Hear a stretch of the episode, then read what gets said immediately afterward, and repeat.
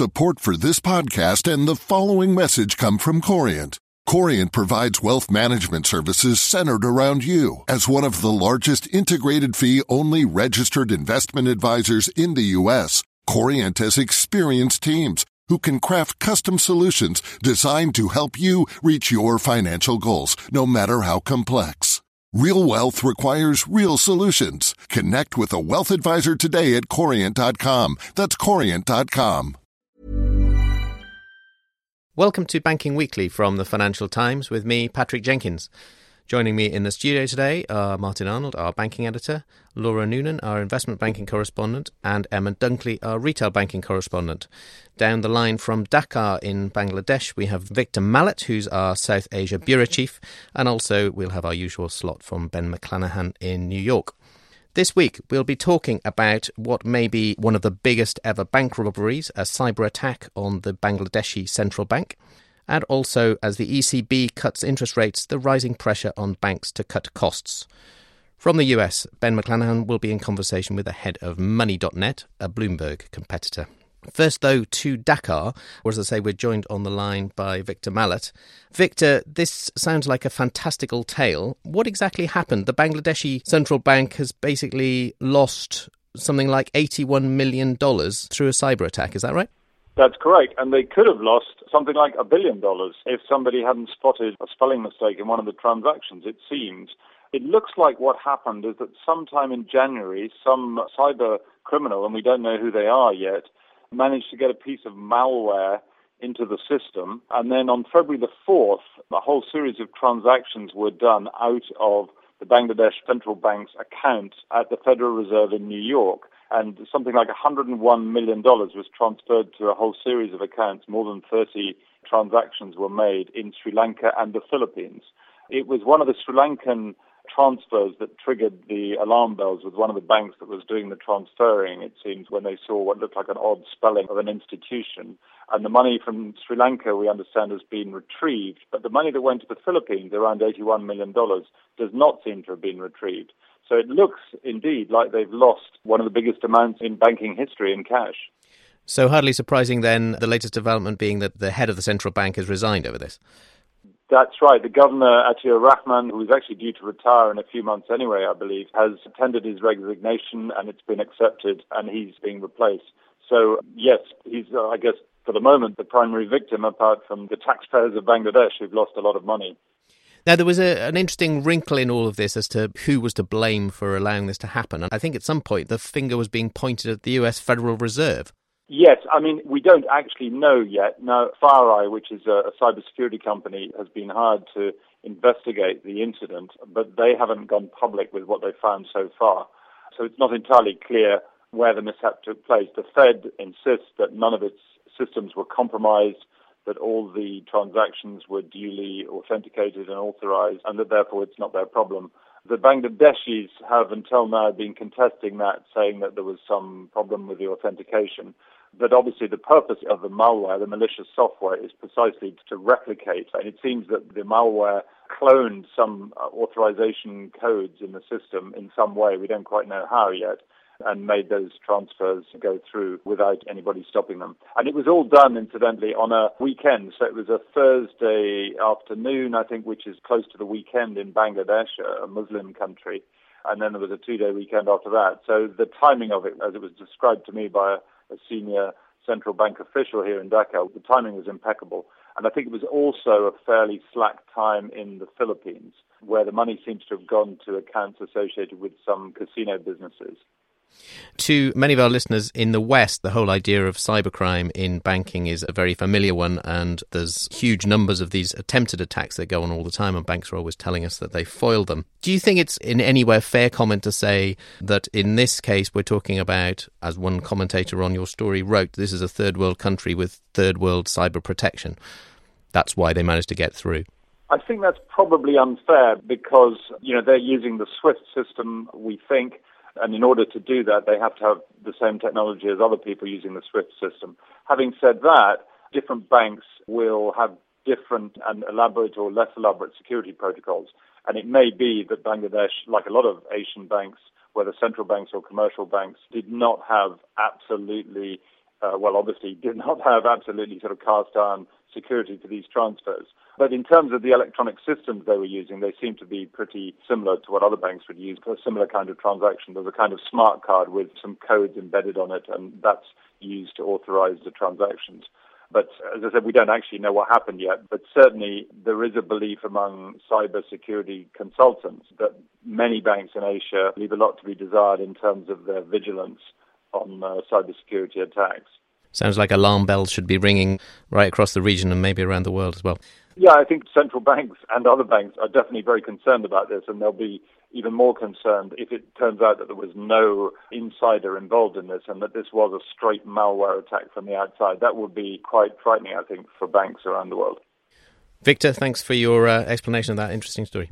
Let's move on to our second story. We wanted to look at the latest efforts by banks, or the pressure on banks to cut costs further. There's been a few initiatives, but I suppose the background to this, Laura, is the ECB rate cut, which came with a kind of blow softening for the banks, or at least allegedly with another one of these longer-term refinancing operations that basically cheap money for banks. But it feels as if that doesn't really soften the blow, that actually the rate cut and the squeeze on margins is far more potent a negative effect for the banks. The issue is what they actually do with the money. If you talk to bankers out there, the issue they're facing isn't actually one of liquidity, which is what the extra cheap money helps with. They're trying to find ways to actually make money. So access to cheap funds is great if you have lots of people out there who are eager to actually go into the bank, take out loans for houses, companies, cars. It's less of a good thing if you don't have that demand. So I think banks really aren't seeing too many bright spots in what happened with the ECB last week. Martin, there was a report out on the broader pressures on costs, partly a result of this margin squeeze, from Oliver Wyman and Morgan Stanley the other day. How bad is it going to get, do they think? It's not great, and this report from Oliver Wyman and Morgan Stanley does cite low and negative interest rates as one of the factors squeezing particularly investment banks, wholesale banks that are reliant on institutions and companies in particular, refinancing debts, taking out hedges against shifts in interest rates or changes in currencies. And with very, very low interest rates, it's just putting a damper on activity. And so revenues are falling, and this research expects a further 10% fall in investment banking revenues overall in 2016. The fall, they think, will be harder in Europe. They'll be down 10%, in the US down 5%. And it's increasing pressure on banks to further trim their balance sheets and refocus on their core areas of strength. And it is also exposing this widening gulf between the powerhouses of Wall Street, the big US investment banks, and the collection of rather stumbling European investment banks. And so they're calling for particularly these European banks to retrench from areas where they're undersized, because they say that if you're not in the top five in a particular market, you're really not making any money. So you really need to focus on where either you are in the top five in a particular market, or you have a strong potential to get in there. And I think that, you know, we could see a lot more shrinkage among the big European banks in particular. But also, I think the US banks are going to have to take some measures. And we're already seeing that with the likes of Goldman Sachs, Morgan Stanley, Bank of America starting to trim in their investment banking activities. Talking of troubled European banks, Royal Bank of Scotland has been in the news lately. Emma, you broke a story earlier on Tuesday around some more cuts on the cost side. And also there's news the other day about a new initiative in robo-advice. These both feel like efforts to trim the overheads and desperately try to get back to profitability. That's right. So it has just emerged that Royal Bank of Scotland has cut nearly 450 services jobs within its investment banking division and will be setting up 300 similar roles in India as a way to outsource these functions at a lower cost. And this is part of an overall strategy unveiled by Chief Executive Ross McEwan last year to radically shrink its investment bank and refocus RBS on retail. This comes after RBS posted its 8th successive net annual loss, and it now has cumulative losses of more than £50 billion since the financial crisis. But the latest job cuts announcement comes only a few days after the bank confirmed that it had removed 550 specialist advice jobs. So this is where they had a number of investment and insurance advisors providing advice to consumers. However, the bank has cut these roles in another move to save on costs and is instead rolling out, over the next few months, a robo-advice service. It's also increased the minimum threshold that customers must have in order to use their face-to-face human advice. And all of this follows clarity from the financial regulator yesterday, the Financial Conduct Authority, that from now on, financial advice is where a personal recommendation is made to a customer, meaning that there is now more leeway for banks and other financial services firms to provide guidance. Kind of automated financial guidance through an online service. That's right, a lower cost way. Yeah. Laura? We did some looking at the cost pictures across the top 10 European and US banks by the value of their market cap. It really shows how difficult it has been for banks to cut costs, because if you look at the actual operating costs across these 10 banks, it actually rose by about 2.8% in the last year. So it's showing banks really, despite all of their efforts, they're able to cut costs in one area, but then they end up taking on additional costs in other areas. So things like having to hire extra in compliance, in those kind of jobs, mean that it's very hard for a bank to achieve net cuts. And we saw that at Deutsche Bank the other day, Martin. Yeah, on Friday when they put out their annual report, Germany's biggest bank, which has made big shakes about slashing the bonus pool and cancelling bonuses for the executive board. And bonuses did fall 11% at Deutsche Bank. However, overall staff costs up 5% and staff numbers are up 3% because they're hiring more in certain areas where they want to grow, and also compliance. They're taking some of the outsourced staff and bringing them back into staff. So it just shows that even with the best will in the world and the determination of someone like John Cryan, who's made this his big strategy is to cut costs and make it more efficient, it's really hard to do in these banks. The squeeze is on.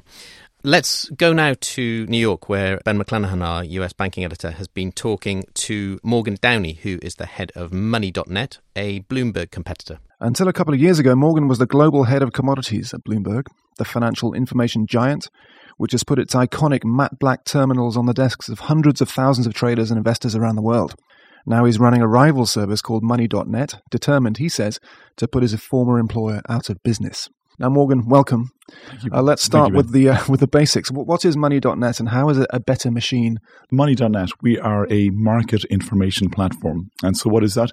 We are the piece of software behind which Wall Street professionals globally sit and consume all of the prices and news and charts and information that is available in the world of finance in real time.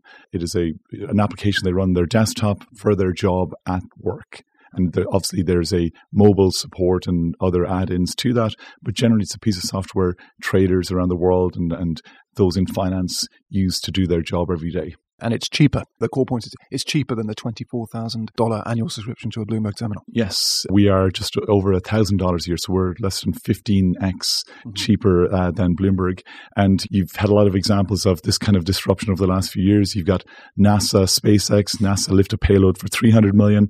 SpaceX lifted for $30 million, but SpaceX also wanted to land the rocket. We're doing that same thing to the market data market, in that we're taking a space which has had no innovation for 25 years since the demise of Quotron back in the early 1990s, and we're providing a more innovative, intuitive product that happens to be 10, 15x less expensive. Yeah, well, plenty of banks want to have a pop at Bloomberg, judging by how many of them are part of that Symphony, the consortium, which is launching a rival messaging tool to Bloomberg Chat. But I've seen some data this week from Burton Taylor International Consulting, that's a firm down in Florida, and they found that Bloomberg had a 33% market share of financial data last year, and that's actually up from 32 the year before. So what's going on? Well, if you look at the number of users of Bloomberg terminals globally, it has not changed pretty much in the last 6-7 years. They're stuck at 320 or 325,000 customers, individuals around the world using their terminal. And, you know, there are other players in the market as well. There's Thomson Reuters. Yeah. They're a close to $30 billion company. They've not innovated. No one ever really talks about them, which is kind of sad for Thomson Reuters. But they've kind of been the fallback to Bloomberg over the past 10, 20 years. So Bloomberg, they'll have some revenue change year to year, minimal. But I think they've been stuck at a certain level now for 6-7 years. And the sentiment in the market has changed dramatically in the last 4 or 5 years since the news snooping incident a few years ago. And remind us what went on there? Well, the news organization of Bloomberg, the reporters of Bloomberg, had access to some customer information. And the way Bloomberg reacted at the time was perceived by their customers as being sort of tone deaf and uncaring to their customer base. And it kind of kicked off a more deeper awareness within the financial community that there was an over-dependence on Bloomberg and Thomson Reuters. And since then, you've actually had many more examples of that. I mean, as an example of that, I think it was July of last year, the Bloomberg terminal was down for almost half a day. And the British government had to cancel a bond fixed income transaction. And so there's a huge awareness amongst them in the market that the market is over-dependent on this legacy 25, 35-year-old piece of software. And that is not a good situation. And then also there's the fact that it costs $25,000 per user. And some of the bills at these large banks are in, they're $400 or $500 million a year just for Bloomberg. And so the scale of the issue for the financial institutions is not insignificant. It's a huge pain point for the market. And also people want to see true innovation. You've had Bloomberg and Thomson Reuters sitting there. They look the same as 20 years ago, and they're still very clunky keyboard-driven navigation. When most kids, they graduate from finance school and get a job at Wall Street, they sit behind the software and they say, "You've got to be kidding me!" It looks like a Nokia phone versus an iPhone. Bloomberg and Thomson Reuters are Nokia. Money.Net, we try to be the iPhone and do things that Bloomberg and Thomson Reuters haven't even thought about doing because they haven't had to. There's been no competition in this space. Can you give a sense of your growth? We've got paying customers now in 57 countries. We've got all the major banks in the US and a lot of banks outside the US using us. We've got thousands of paying customers. Our growth rate is in the double digits per month. We've been kind of expanding globally, adding more data coverage and functionality around the world. And how are the incumbents responding? I think Bloomberg and Thomson Reuters are both of the opinion that Money.net is not a true competitor. Just like TWA and Pan Am thought that of Southwest Airlines and JetBlue. For us, it's great because they are obviously unable to. I don't think they, even if they wanted to react, I don't think they can react to what we're doing. And it is actually a very difficult industry to create a new company and a new startup competitor. You've got a huge number of barriers to entry. And the reason Bloomberg can get away with charging $25,000 per year or Thomson Reuters $20,000 a year, and also combine that with lack of innovation and a kind of almost hostility towards their customer base, is that there's almost no competition.